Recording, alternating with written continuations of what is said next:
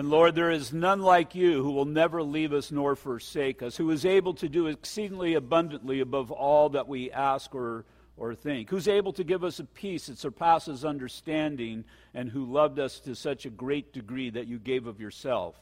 And so, Father, once again, we come to this place to worship and to honor you. We come to this place, Lord, to receive our instruction, God, that we may glorify you within our homes and out in the world. And so, Father, I just pray that you would bless us once again with the knowledge of your will, we ask. In Jesus' name, amen. Why don't you turn to your neighbor and tell him, Happy Sunday. Happy Sunday to you and to you. Happy Sunday.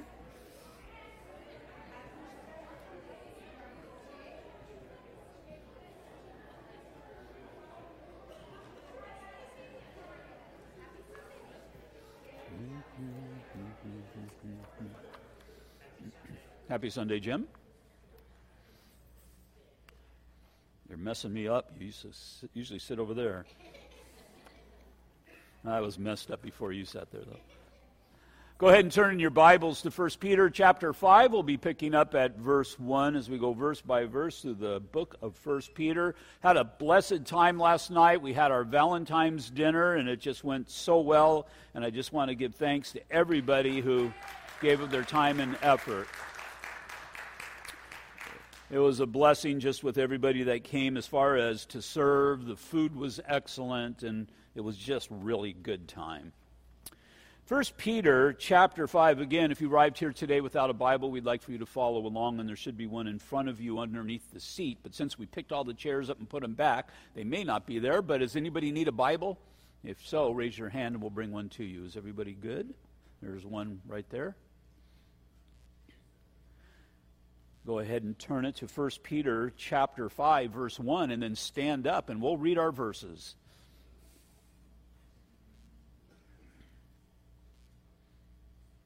1 Peter chapter 5 verse 1 the elders who are among you I exhort I who am a fellow elder and a witness of the sufferings of Christ and also a partaker of the glory that will be revealed Shepherd the flock of God which is among you, serving as overseers, not by compulsion, but willingly, not for dishonest gain, but eagerly, not as being lords over those entrusted to you, but being examples to the flock. And when the chief shepherd appears, you will receive the crown of glory that does not fade away. Father, we got a valuable section of Scripture here, one that shows us what is necessary in the people who are leaders in the body of Christ as far as at the church, but Lord, also in the home and wherever it is that believers go. And so, Lord, we have this concept of leadership once again, and there's always somebody that looks up to us as an example of who a mature Christian is. So, this does apply to us all. So, Father, we just lift up this time once again, just praying, Father, that you would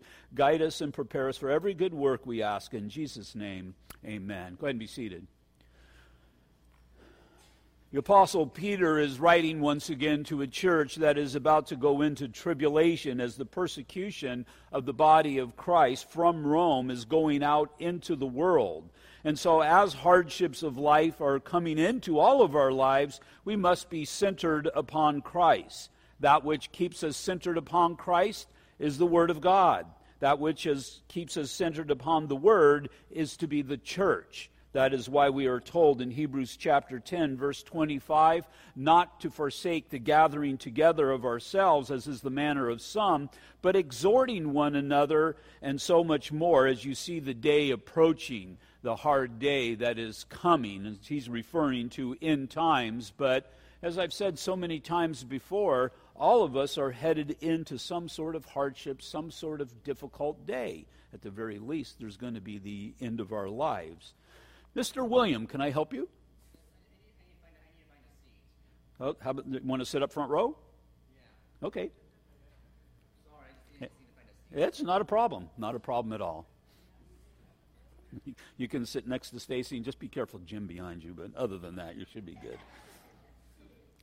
So, again, the reason that we are not to forsake the gathering together of the brethren, and he's talking about church, the definition of that word church means gathering together of like minded people, and putting it in the context of hardship, difficult days, trials, whatever it might be. It's so that at church I would be built up in the Word of God, and I would be prepared for those difficult days. But also, I would have fellowship amongst people who have either experienced what I'm about to experience or they are about to experience what I have already experienced, and it's the give and take of the body of Christ. It, it's being able to come together and, and we suffer for the same things, we experience the same hardships, and as we do, I'm able to encourage somebody that has been through this difficult days, or they're able to encourage me. Well, today we're going to read, excuse me, of Peter, this man who has gone through quite a bit and is going to go through even so much more. And he's going to be taking his experiences in the Lord Jesus Christ, what we read about in the gospel, and applying them to the message that he has given. So we'll see these things were real, obviously, and these are things that we have he has experienced. And so God calls the church to call people to salvation, to grow and to disciple or to mature believers and to minister to the needs of the saints. It's a place where the gift of the Spirit are administered in a very orderly way. We're told in 1 Corinthians 14:40 to do all things decently and in order. When we're out of order in the spiritual giftings and what God has called us to do, then ministry doesn't occur. But what happens when they are exercised orderly? Well, it's two people a group of people, a whole congregation that's able to gather together and see the truth of how God's Word interacts in our lives, how it offers us a contentment here, even in the midst of hardship, and how God just reveals Himself through these things so that we would be well confident of God's presence in our lives, but also we would be confident to express how God's presence can be in the lives of those who do not know Him.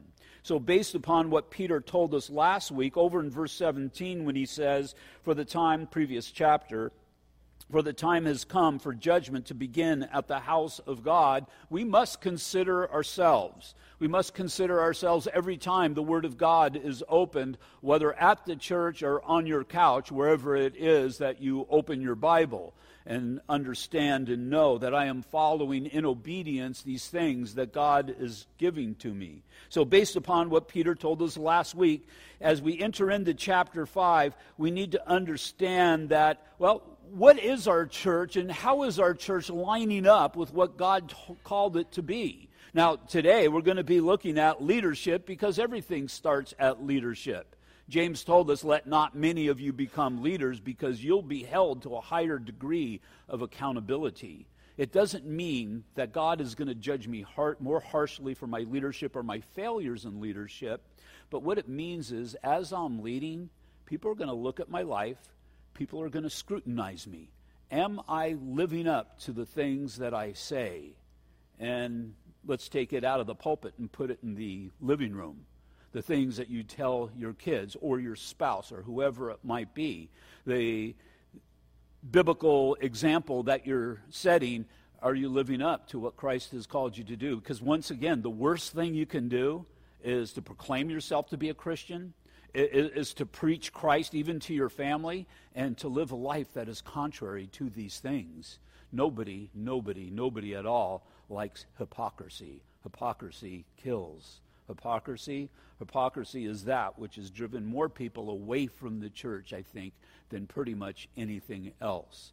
So we will be held to a higher degree of accountability. Are you living up to the things that you say? So, an effective leader must be an avid learner, must be somebody who takes the things that God has spoken to you and apply them to your lives. The only way that you'll ever have anything to give is based upon what you have learned, what God has shown you, what you have learned in Bible studies, what you have learned through times of fellowship, whatever it might be. Somebody asked me last night, we were leaving here about 10:30. Do you have your study done for tomorrow? And it was like, really? it takes me about six to eight hours to put together a study. I hope so, or I'm not sleeping tonight. I have to be an avid learner, and I don't remember what the proportion is, but it's somewhere along the lines of a teacher has to have twice as much information of that which he above that in which he is going to deliver. And so, in order to be a giver, you must first be a receiver. And it's the same thing as far as you all in the role of leadership that God has called you to. And so, really, what we see here in Peter, the things that Christ has revealed to him, we are now seeing these things worked through him in the midst of ministry, and especially as this trouble is about to enter into the church. And so, because of this, in this section of Scripture, Peter will draw from at least three past experiences with Christ. Three times that God had met him, Christ had met him and ministered to him or revealed something to him that has prepared him for ministry in the future. Once again, the Apostle Peter, we look at him in the Gospels, and it's like, my goodness, how is the church ever going to move on with these guys? Especially Peter, always saying, always doing the wrong thing. But again, in Acts chapter 2, we see this is a man who is filled with the Spirit. And now we're able to look at the epistles. We're looking at 1 Peter, and after this, a couple of weeks, we'll be in 2 Peter. And we see where Peter learned his lesson. Matter of fact, in the midst of ministry, what does he go back to? He goes back to the things that Christ has spoken to him. So in verse 1, we're going to see a picture of the Garden of Gethsemane and the Mount of Transfiguration. In verse 2, we'll see parallels with John chapter 10 as far as Jesus being the great shepherd, and John chapter 21 when the Lord met Peter and restored him back to ministry. And then in verse 3, we'll see a result of Jesus' instruction on true greatness, Luke chapter 22, in the kingdom of heaven. These are things that Peter has learned, that he has digested, that he's experienced in ministry, and now he is given to others so that they would be well prepared for the good work that God has. One other thing, these lessons in leadership, and you can't stress this enough, they apply to every single one of us. You need to use it in evaluating a pastor. You need to use these things in evaluating me, or if you end up at another church, evaluating whoever is behind the pulpit. But you also need to evalu- evaluate yourself according to the things that we're speaking of. The church is in need of leaders who will never be a pastor or even recognized as a church elder, but a leader who will quietly and humbly exert true godly leadership in all areas of their lives.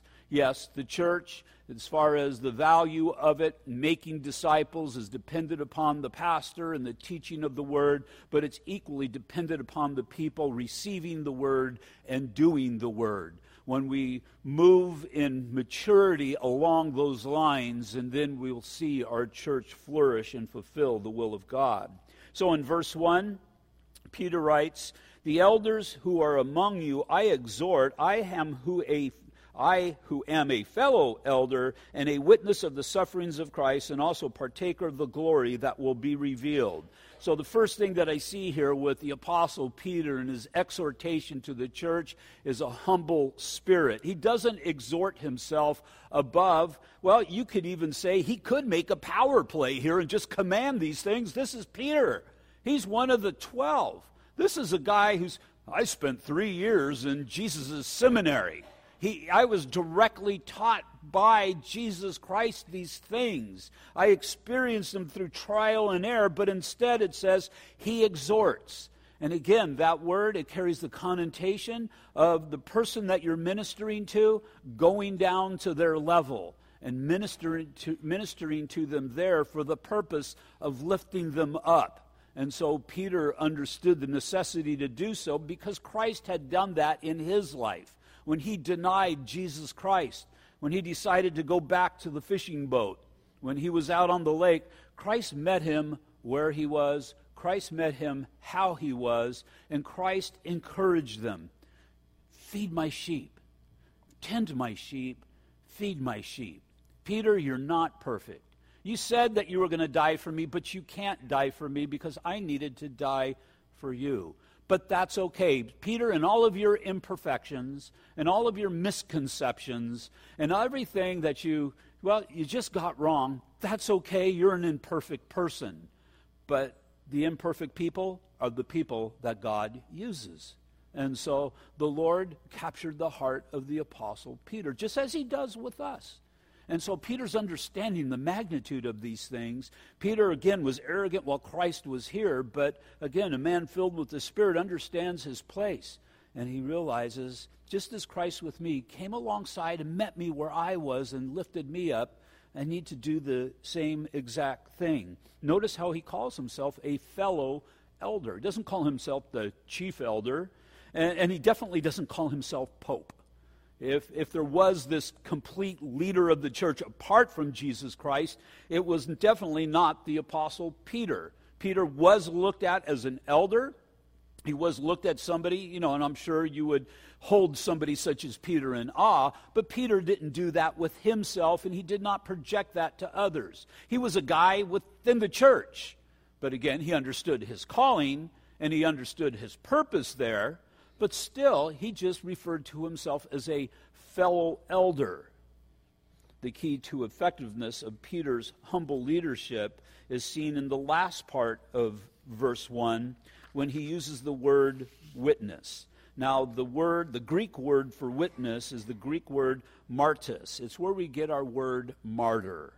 So, Peter's witness, telling us what he lived, but he also witnesses living what he tells. He lives the Word of God. He's willing now to give of his life. He, could, he knew he could not set Christ aside and go to the cross of Christ. He understands the concept now. Because of his sinful nature, Jesus needed to die for him. But because of that, because keep in mind, what is he witnessing? He's witnessing the crucifixion and the resurrection of Jesus Christ, the essence of the gospel. Because of that, he is now willing to give of his life for that cause. And we know tradition, the Bible doesn't say anything, but tradition says that Peter not only was crucified, but he considered himself to be unworthy to be crucified as Christ was crucified, and he was crucified upside down. He was done so because at one point in his life he thought he could climb upon the cross of Christ. Now, understanding, having learned his lesson, he's unworthy to be even crucified, such as Christ was crucified. A Christian martyr is a witness for Jesus who dies to self because Christ has given us new life. Peter is a fellow elder because he's done just that. He's died to himself because his purpose is for Christ to be seen in him and through him. Now, he's able to base this upon two things, two past experiences, two things that he wasn't really getting it while it was going on. But again, now a man filled with the Spirit can look back on these lessons and glean all that Christ would have for him. So again, in verse 1, the elders who are among you, I exhort, who am a fellow elder, and he witnesses first of the sufferings of Christ. Where did Peter see the sufferings of Christ? He didn't see it upon the cross. He wasn't there. He ran away. He was a defeated man. He denied Jesus Christ. And Christ even looked at him, and it had to pierce his soul. And so he wasn't there at the cross, but he was there at the Garden of Gethsemane. And I believe that's what he is referring to in his witness of the, uh, of the sufferings of Christ. He, understood that Jesus, Jesus in that garden, he died to him, himself. Not my will, but your will be done. Allow this cup to pass from me, if at all possible.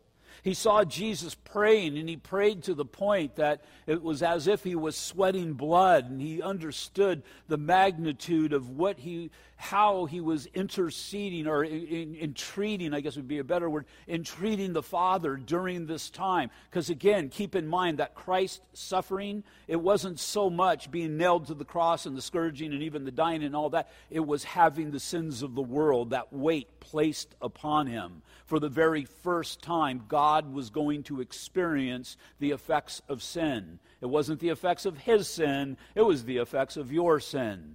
But nonetheless, that's why Jesus would pray if there be any other way, that God would not have to experience it, but he did have to experience it. He also saw that Jesus sought the will of God. And so, again, look at this in the context not just of Jesus' suffering, but of our suffering as well. We need to die to ourselves. We need to pray earnestly, and we need to seek after the will of God. And God did not allow Christ to suffer any more than he was able to bear. He will not allow us to suffer any more than we are able to bear. God is the God of the events of our lives. Again, Romans chapter 8, 28, all things work together for the good. And so our seasons of suffering are ordained by God. It's, we suffer because of sin and the sinful condition, but as far as the suffering and our trials, we've seen in the book of James, chapter 1, that God uses those things to mature us. And we see that this worked in Peter's life. Experienced not just the sufferings of Christ, but he also experienced something that was great that put all of these things in context. Now, Peter was a first hand witness along with uh, James and John but we see these things through the Word of God and through the power of the Holy Spirit. So not only is he basing these things on the Garden of Gethsemane, but also, again, the last part here, and a partaker of the glory that will be revealed. When was he a partaker of the glory? On the Mount of Transfiguration. It was he, James, and John that Jesus brought up to that mountain. And then all of a sudden, Christ, Christ had his spiritual body. Jesus had just said previously that there is some here that will not die until they see the glory of God in chapter 16. And now this is the glory of God that they're seeing and they're experiencing Christ in his glorified in his spiritual body. But it wasn't just Christ, it was also Moses and Elijah.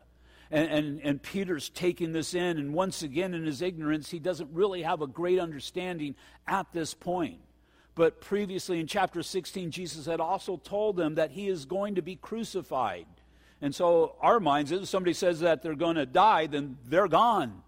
And Peter would know what the Bible had said in the Old Testament, but there were differing views of where people go and what happens after death. And Jesus said, I'm going to be resurrected on the third day. And what Jesus is doing is he's showing him the proof of the ability of being resurrected, that this is a possibility. Matter of fact, it's even a reality. And, and he's seeing this glorified body of Jesus Christ. Also, seeing Moses and Elijah there. Moses and Elijah, they represented Moses, the first five books of the Bible, the law, and Elijah, the prophets that were pointing towards Christ. And so Peter just again, not knowing what to do, he just kind of speaks out of turn. Let us build three tabernacles here. And his idea is three places of worship up here on this mountain that people can come and, and, and, can worship and, and, and experience just this, this amazing thing that I'm seeing. But that's not Christ's purpose. Christ is not separated to be up on a mountain, but in the midst of his people. And also, Peter's problem is he's putting Moses and Elijah on par with Christ. It's why in those scriptures we're told that he heard a voice that said, This is my beloved Son, hear him. There, there, there's the law and there's the prophecies, but now you have the Son, hear him. And so just think of how powerful that was. Again, Peter, Peter was about to turn tail and run. He spoke a good game, but he was unable to deliver. But that would be that which would empower all the apostles. Why would these men give of their lives for Jesus Christ? All of the apostles were martyred. Take Judas out of the equation, he killed himself. But the rest of the apostles, they were all martyred, with the exception of John. John lived a full life. But the rest were willing to give of their lives. Why? Because they either saw it or they were told about this transfiguration of Jesus Christ. And the same God that raised him from the dead, the same God that gave him this glorified body, is the same God that is going to give us a glorified body. And now, things could get a lot worse, and maybe your life will be required of you because of your belief. But more than likely, your physical life isn't going to be required of you, but you're going to have to die to certain aspects of your life. Because of that glorified body, that glorious future that you have in the Lord, are you willing to give all to Him who has first given all to you? With Peter, this hit home. He was willing to do it. Peter learned his lessons and knew that it was Christ's suffering and not his own that makes all the difference. He also realized that a leader is just simply a sheep taken out from amongst the sheep herd, or sheep flock, I guess, the sheep flock. And, and so he knew that there was nothing special within himself. He knew what was special was Jesus Christ. And so the Lord, the Lord looks at us all the same. Although a leader, again, will be held accountable for those he has been given to lead, but as far as before the throne of God, we're all children of God, and he looks at us on equal terms. Next, a threefold description of a leader. So, based upon all that that I just said, what is a leader to be? What is a leader to be, again, in the home or whatever your sphere of influence has been given? What is a leader to be as a man who stands behind the pulpit, leader of a small group, whatever it might be? Again, a threefold description. Number one, he is to be an elder. We see this again in verse 1 the elders who are amongst you. What this does, it doesn't just speak of old age, but it speaks of a spiritual maturity. This elder must be somebody who is mature in God's Word and in his relationship with Jesus Christ. And what I mean by that, somebody who has been able to have real life experience applying God's Word to the difficulties and the realities and even the good times within our lives. And so that a younger person, less mature person, would be able to approach you and say, you know what? My spouse, we're having some difficulties here, and you know, we're just, we've been arguing and going through whatever it might be. And so this elder, because he's experienced these things, will be able to come alongside, minister to them, and lift them up. And he'll be able to do so, number one, with the Word of God, but also real life experiences. As someone who is knowledgeable in the Word of God and knowledgeable in the application of the Word of God, something that can only happen with experience that is associated with age. Just because you're a Christian and just because you may be an old Christian doesn't cause you to fit in the category of elder. This elder is somebody who has spent time in God's Word, who has learned God's Word, who has experienced not just experiences because just because just because we go through times of trouble doesn't cause us to be a mature Christian, but applying God's Word to that trouble and, and, and, and going through it and understanding God and God caring for us every step of the way, that all works together for what God wants to achieve in the life of a leader through an elder. First Timothy 3 6 through 7, speaking of leadership, not being a novice, least being puffed up with pride, he fall into the same condemnation as the devil. Moreover, he must have a good testimony amongst those who are outside, lest he fall into the reproach and the snare of the devil. This is a warning against putting somebody immature in the role of leadership. I've had people that I've had tell me, I want to be a pastor. And I'm thinking, you don't have a clue. And maybe God's calling them to be a pastor. I'm not doubting that, but I'm just thinking in my mind, you don't have a clue of what, if you follow through on that, what you're going to experience. Nobody has a clue. Nobody is going to be able to understand until you go through that. When I have a man that comes up to me and says, you know what? I want to start leading my family and being the man that God has called me to be. And I'm thinking, you're going to have to go through some pretty deep things because there's going to be the spiritual attack. But all of these things, it beats the antithesis of them as far as not doing them. Because not doing them, well, that's a pretty smooth road. That, that, that's a road in which there is no spiritual attack.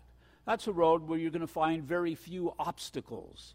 But as you enter into the will of God through your life, there's going to be many obstacles, but you're going to see the glory of God in the midst of it all as well.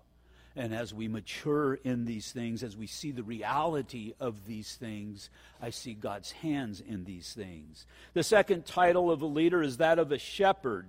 Second, uh, verse 2 Shepherd the flock of God which is among you. And the idea behind a shepherd is to be a feeder. Now, when I was growing up, I was taught that God was mad. And I ought not to make him any more madder by messing up, by sinning, by violating not only his laws, but the laws of the church. And one of the worst things that you could do was not coming to church. The church told me that that was a mortal sin, and if I missed a Sunday and I didn't go to confession, that I was condemned to hell. They actually told me that as a little kid, so I was scared to death of number one, making God mad, and number two, not going to church. And if my parents didn't take me to church, I just thought we were all going to hell. But they weren't shepherds, they weren't feeders, they were cruel taskmasters. Not being shepherds, what did they have to do? They had to beat the sheep in order to keep them in line, and that's not how you minister to sheep. And so Peter, now this is in the Gospel of John, but keep in mind, Peter got this lesson as well, and that's what he's referring to in John chapter 10, verse 1. Most surely I say to you, he who does not enter the sheepfold by the door, but climbs up some other way, the same is a thief and a robber. But he who enters by the door is the shepherd of the sheep. To him the doorkeeper opens, and the sheep hear his voice, and he calls his own sheep by name and leads them out. And when he brings out his own sheep, he goes before them, and the sheep follow him, for they know his voice. Yet they will by no means follow a stranger, but will flee from him, for they do not know the voice of strangers. And so these sheep obviously have a relationship with the shepherd, a relationship to such a degree when they hear his voice, they willingly obey the command. And so when we studied John chapter 10, there was an interesting concept concerning sheep you don't drive sheep such as you drive cattle. I don't know if you've ever heard of a sheep drive.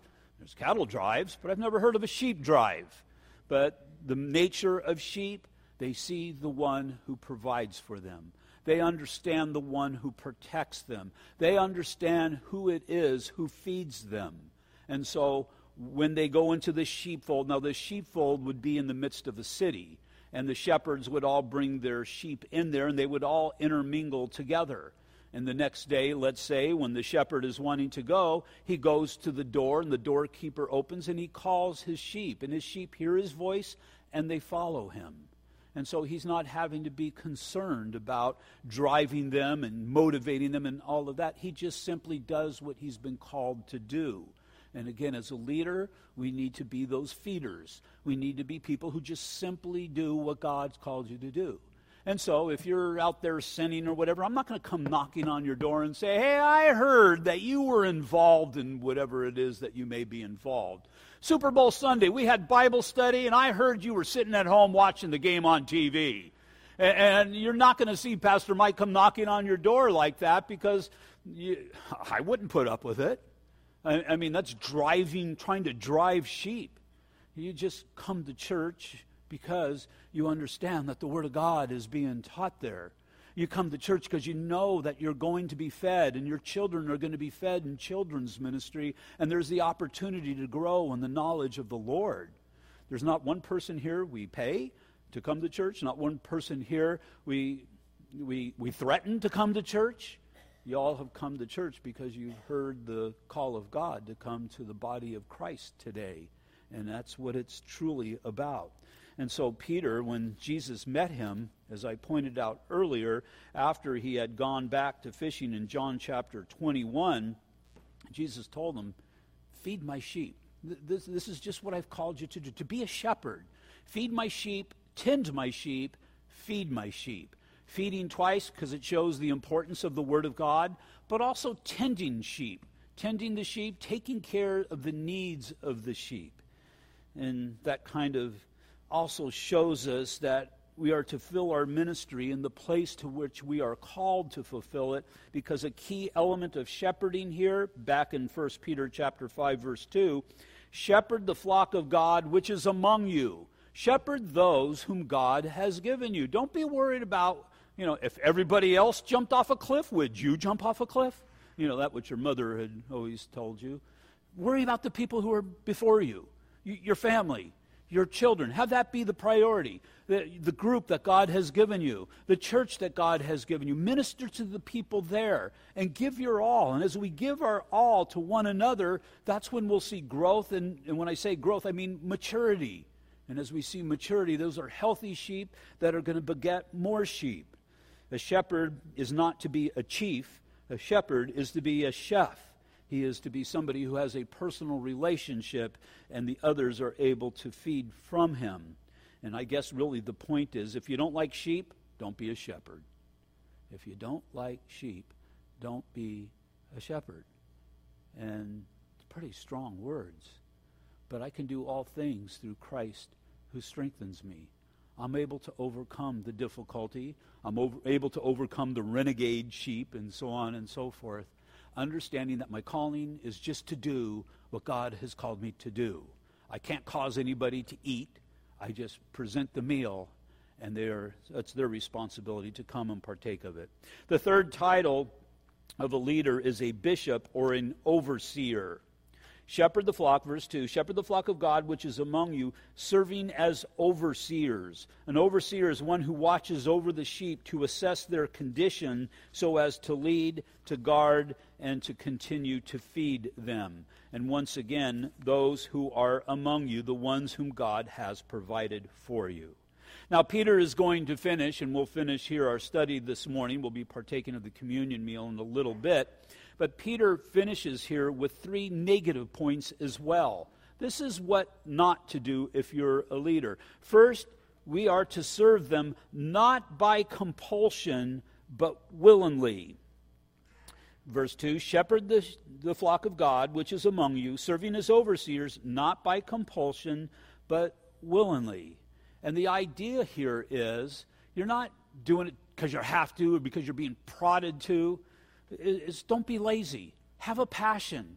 Have a willingness to minister them. Understand and value the Word of God and what it's able to achieve, and willingly, passionately do those things. Be an elder. Embrace your maturity and your time in the Lord. Be a shepherd, understanding that I am to be a feeder and overseer and, and, take care of these people. Again, have a passion for that. Have a passion to the capacity of which God has called you to be a leader. Looking at a pastor, he is to be passionate about preaching God's word and ministering to the flock. And so, what you have to do is you look at the example of that pastor. Does he spend more time relaxing, fishing, golfing, whatever? or studying the Word of God? Is his priority to study God's Word? How much time does he away from the pulpit? And what is he doing when he's away from the pulpit? Because again, if, if my call is to feed the sheep, if my call is to tend the sheep, got to be amongst the sheep. Not that I'm going to be here every single time, but again, what's the priority? What's the general habit of that particular person? The apostle Paul said in 1 Corinthians 9:16, "For if I preach the gospel, I have nothing to boast of, for necessity is laid upon me. Yes, woe is me if I do not preach the gospel." Also we're told here in verse 2, we are not to not by compulsion, but willingly, not for dishonest gain, but eagerly Dishonest gain is being at a church because that church was the highest bidder. It's looking at, well, it's being motivated in ministry through what you're able to receive from that church rather than what that church needs you to give. And the idea is, is that pastor just there for what he's able to give. And what happens if somebody offers him something more? more prestige, a higher salary, a higher benefit, whatever it might be? Or is that person at that church because that is where God has called them to be? In 1 Timothy chapter 5 verses 17 through 18 it says let the elders who rule well be counted worthy of double honor especially those who labor in the word and doctrine. For the scripture says you shall not muzzle an ox while it treads out the grain and the labor is worthy of his wages now when it says that the elder is worthy of double honor and that means double pay is the proper context. It does not mean that he's entitled to that. Is all it's saying is value the work that is put into the sharing of the gospel. And I guess it boils down to what if there was no pay? What if there is absolutely no prestige? Would he continue to do it? And so we're not here looking for worldly riches. Again, I'll take it out of the pulpit and put it in your lap. It's not there for what you're able to get, your role of leadership. If it is, you're going to get frustrated and you're going to quit and you're going to leave. And that's okay because you're in the wrong place and you have the wrong perspective if that's the case. But if you're just willing to do it simply because this is what God has called me to do, you're going to thrive and you're going to have a peace that surpasses understanding. Verse 3 Not as being lords over those entrusted to you, but being examples to the flock the best way to look at this verse is as far as your role of leadership, my role of leadership, What if everybody in the church followed your example and gave as you gave? What if everybody prayed as you prayed? What if everybody attended church as you attend church? What if everybody lived their Christian lives as you lived your Christian life? Would it all line up with the Word of God? And it's the key in ministry when it comes to setting the example you first. You first. My dad told me when I was growing up, he, my father smoked cigarettes, and he says, If I ever catch you smoking a cigarette, I'm going to break your leg. For some reason, that was always the worst punishment you could ever give to anybody was breaking your leg. I think it had something to do with him being Italian, but I'm not really sure. We had an uncle, Dominic, who didn't play baseball, but for some reason had quite a few baseball bats. But we won't get into Dominic's life. I'm just kidding about that. I didn't have an uncle named Dominic. But my father smoked like a chimney. And he would say, Don't do as I do, do as I say. Well, that doesn't work. That just doesn't work. Now, I never smoked cigarettes, but I did do some stuff that we won't get into that I did hide from him that he probably would have broken both of my legs. See, you set the example in order to be the example that they would look at you as that example as Christ. What did Paul say? Imitate me as I imitate Christ. And so, empty words, empty words don't mean a thing.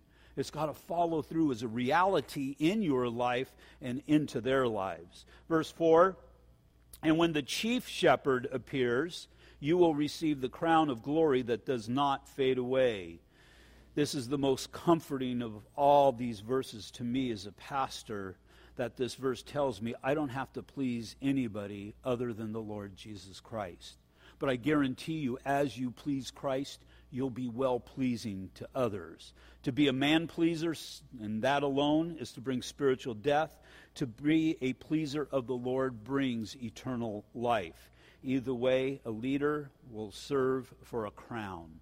That crown that a leader serves is not the crown of a king, it's not a royal diadem, it's a stephanos. It's the crown that was given to the winner of the Olympics. They didn't give medals back in those days, they gave a crown that was of woven ivy, and the one who wore that crown was the victor. And so the idea is Christ is going to be the judge, and if you've ran the race properly, if you gave your all, you will receive a crown. My son was in the Marine Corps. He finished boot camp. They gave him a couple of weeks off, and then they sent him to combat school. I drove him down there and we drove into Camp Pendleton, drove to where it was that he was supposed to be. He had his bag in the back. He got out, and this Marine came running up to him and says, I'll take your bag. And he took his bag and ran off, and I'm thinking, how come that guy took your bag? I mean, you're just a raw recruit. Don't they make you? He goes, oh, no, he, he's a dirtbag Marine. yeah, that's kind of what I thought, too. I go, well, what in the world is a dirtbag Marine? He says he's one who gave up and is checking out. He's just staying here biding his time until they discharge him. He's one who quit and gave up in the middle. And so I don't want to be a dirtbag pastor. I want to be somebody who endures to the end. Take it and possess that in your life and your ministry as well. This might be a little strong, but don't be a dirtbag husband. Don't be a dirtbag wife. Kind of sounds funny to say, but it's true. Don't be a dirtbag. don't be a dirtbag leader. Be somebody who is dedicated to the cause of the Lord Jesus Christ. Joshua 24 15, but as for me and my house, we will serve the Lord. All of these things that we study, especially as we go through the epistles, the epistles are, are everyday living based upon what has been delivered in the gospel. And we can so easily get caught up from time to time in doing all of these details, but never are we to get away, get separated from the love of the Lord Jesus Christ and the reality of the essentials of the gospel. And so we have communion from time to time here at our church about once a month. And what that does is it just reminds us of the reality of the cross of the Lord Jesus Christ. See, we can get caught up in the legalism and thinking that we're doing something right because we do these things. We are to be obedient, but I've been made right by Jesus Christ through faith in the blood of the Lamb. And so we're going to celebrate communion here in just a little bit. To be able to hold on to these things, these material things that Christ has commanded us to do, so that we would for always remember. The apostle Paul wrote in 1 Corinthians chapter 11 verse 23, "For I received from the Lord that which I also delivered to you, that the Lord Jesus on the same night in which he was betrayed took bread, and when he had given thanks, he broke it and said, "Take, eat. This is my body which is broken for you. Do this in remembrance of me." In the same manner, he also took the cup after supper, saying, This cup is the new covenant in my blood. This do as often as you drink it in remembrance of me. For as often as you eat this bread and drink this cup, you proclaim the Lord's death till he comes. Therefore, whoever eats this bread or drinks this cup of the Lord in an unworthy manner will be guilty of the body and the blood of the Lord. But let a man, talking mankind, examine himself, and so let him eat of the bread and drink of the cup. So, a couple of things to consider here. First of all, we must consider the cross. We must consider the cross of the Lord Jesus Christ. That God came incarnate. He, he took on flesh and blood.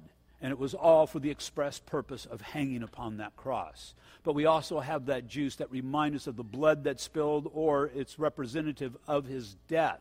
That death tells me that he took sin upon him. But as far as that new life, it reminds me that he achieved victory over sin. Also, there's the identity with he who was crucified. As I hold these things in my hand, it reminds me, just as surely as Christ hung upon his cross, that I must daily take up my cross and follow him. I must crucify my flesh, my wants, and my desires for his glory. There's also the assimilation of the congregation just as surely as I'm eating my bread and drinking my juice because of what Christ has done, you are as well. This is family time. This is a family meal. We're all eating, and it's symbolic of these things that I believe are so powerful within my life, they become part of who I am. And as I drink that juice and eat that bread, again, I consume it and it goes within inside of me and becomes part of me, just as it does with you. And we are all one in Christ. And it's a celebration of justification as well.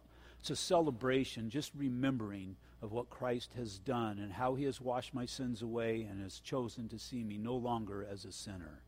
And it's just a beautiful thing, the communion meal, if we take this time just to be reminded. So I'm going to pray, and then I want to just take a few minutes. If there's anything you need to give over to the Lord, there's anything in your life that you need to repent of, that you would repent of it. If there's anything that God has gotten your attention today that needs to change in your life, ask Christ that He would enable you to make change in your life as well. Let's pray. Father, we come before you and we just thank you, Lord, that you have given us this time, this moment of this communion meal. And Lord, it's a perfect time for evaluation in the congregation as well. That God, we would check our hearts to know to understand that we are not partaken in an unworthy manner. And so, Lord, this time that we take, I want to take a few moments of silence. If there's anybody here, as I said before, is there anything you need to give over to God? Anything you need to repent of? Do it during this time that you can wholeheartedly partake in this communion meal. Maybe you're not even a born again believer. If you confess with your mouth the Lord Jesus and believe in your heart that God raised him from the dead, you can be saved. You can repent of your sinful nature and you can ask Christ to come into your life and you can be changed even in a moment. And so let's just take this time. I, can, I can't define it, I can't over define it. This has got to be unique to yourself. Take this time to spend with your Savior.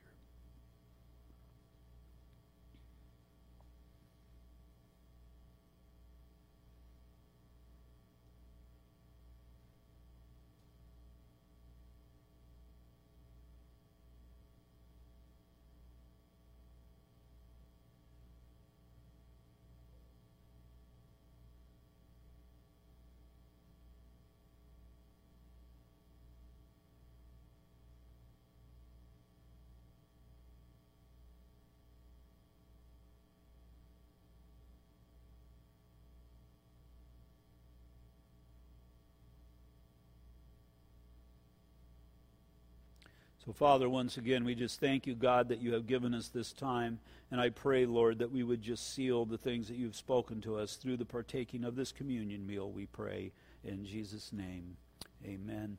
As the worship team leads us in worship, come on up, grab the elements, take them back to your chair, Hold on to them, and we'll partake together.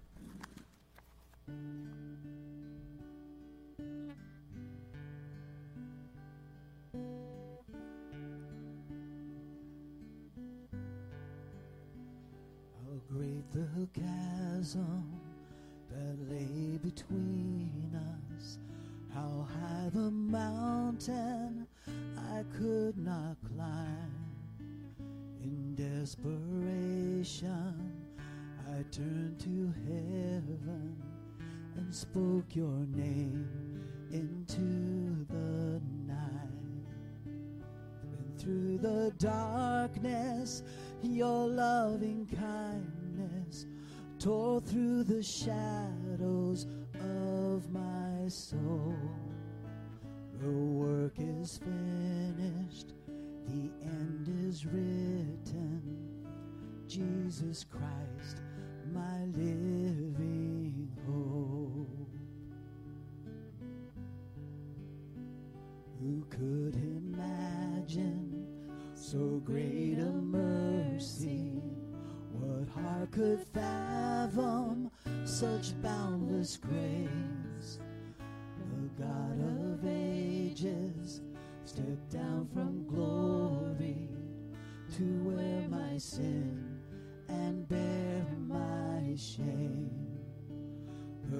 Cross has spoken, I am forgiven.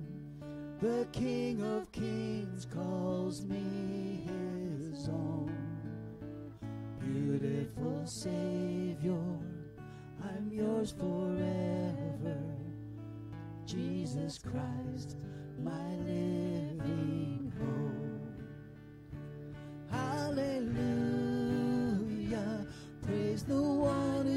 set me free. Hallelujah. Death has lost its grip on me. You have broken every chain. There's salvation in your name. Jesus Christ, my living hope.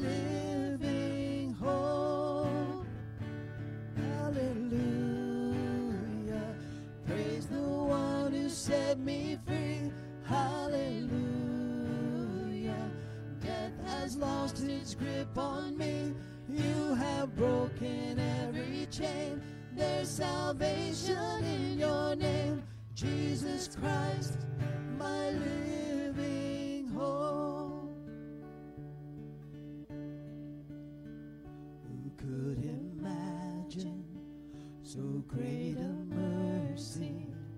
What heart could fathom such boundless grace? The God of ages stepped down from glory to wear my sin and bear my shame. The cross has spoken, I am forgiven. The King of Kings calls me his own. Beautiful Savior, I'm yours forever. Jesus Christ, my living hope. Jesus Christ, my living hope. Jesus Christ, my living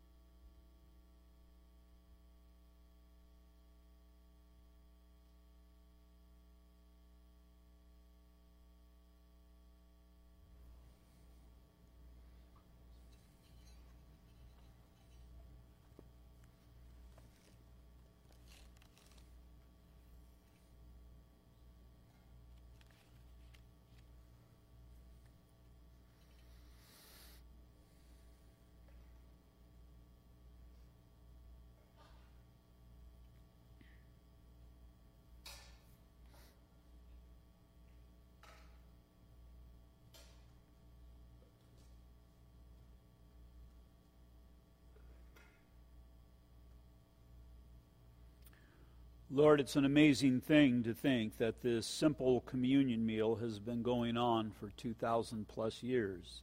Again, it shows us the reality of who you are, the reality of the church, and how, Father, it is your agency, and it is strong, and it is powerful, and the gates of hell will not prevail. But, Father, it also shows us how personal, Lord, this time is, and that, God, you meet each and every person where we are at in a very intimate way. And so, Father, as we celebrate this communion meal, I pray it would be with the remembrance of what you have done with that price that you have paid, symbolized by these elements that we hold in our hands. Also, Father, it'll be a reminder, Lord, that one day we will be with you. That one day, Lord, there will be no more suffering, there will be no more pain, that we'll be with you in glory. But as for today, we're reminded also, Lord, that you will never leave us nor forsake us, and the various promises that you have given us for those of us who are proactive in what you have called us to do. And so, because of that, Father, we worship you, we glorify you, but we also partake of this meal that, again, God, a reminder of our beliefs have become part of who you have created us to be. We thank you and praise you, Lord. In Jesus' name, amen.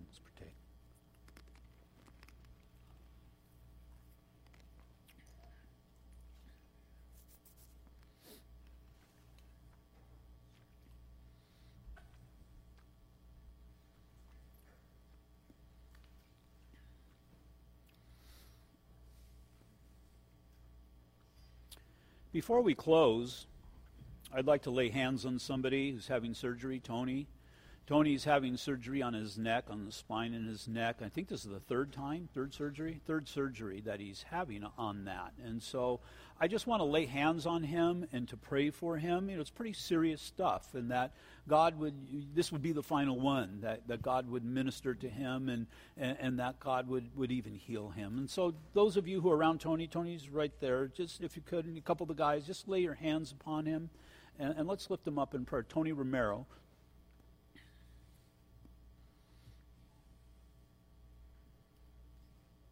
Uh, is it on Tuesday?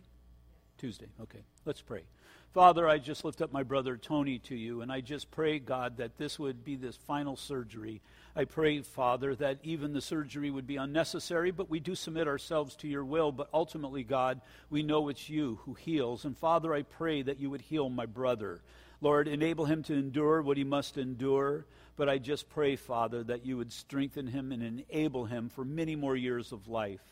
So we place them into your hands and just pray, Father, that again, this would be the last surgery. And as your word tells us, we pray, God, that you would work a healing that is obvious from your hands. And so, Father, I just thank you for he and his wife Gina and their fellowship. Just pray, God, that you would give us, again, so many more years together, we pray. In Jesus' name, amen. We all stand, please?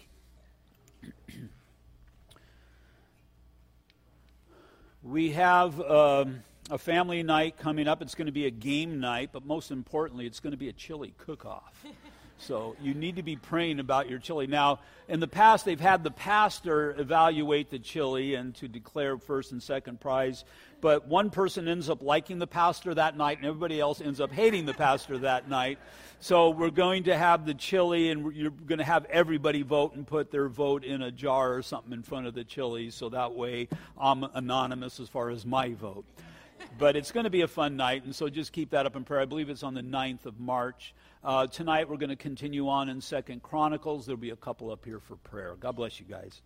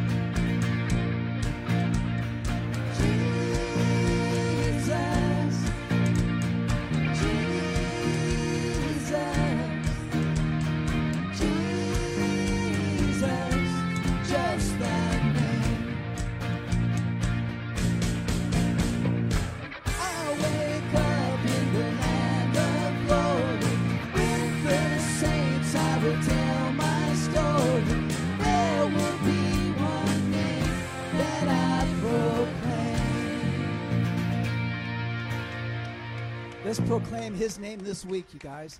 Have a great afternoon and have a wonderful day. God bless you. There's prayer up front.